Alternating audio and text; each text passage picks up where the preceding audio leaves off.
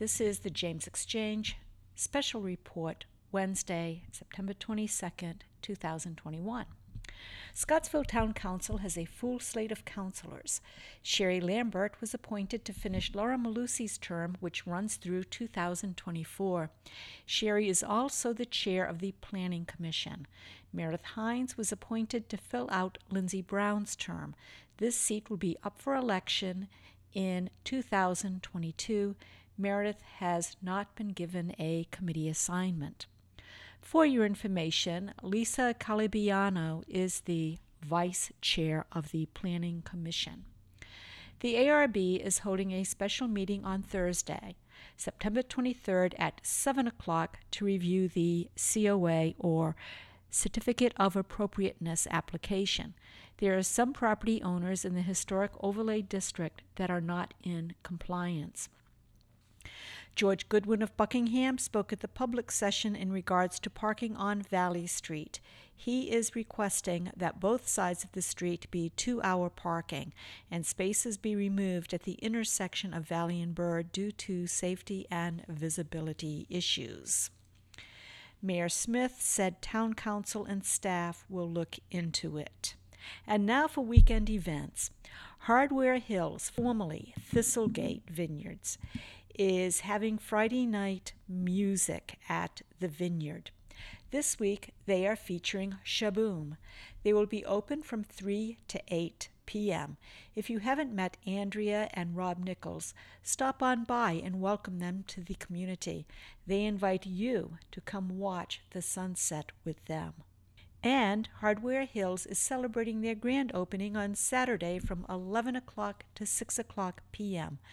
There will be food and music by the crowd pleasing Midlife Crisis Band. Community Day at the Park is in Esmont, across from the Yancey Community Center, and it goes from 2 o'clock to 6 o'clock. This event is sponsored by Albemarle County's Park and Rec and Police Departments. Activities include free throw contest, three point contest, tennis tutorials, arts and crafts, music, and much more. Children's Fall Festival with the Methodist Church is also on Saturday from 2:30 to 5:30 at Mount Zion United Methodist Church in Esmont. They will have arts and crafts, pumpkin activities, a cakewalk, an obstacle course, a scavenger hunt, games, and a petting zoo. The address there is 2620 Mount Zion Road in Esmont. And also on Saturday, Valley Streetscapes exhibition opens starting at 4 o'clock.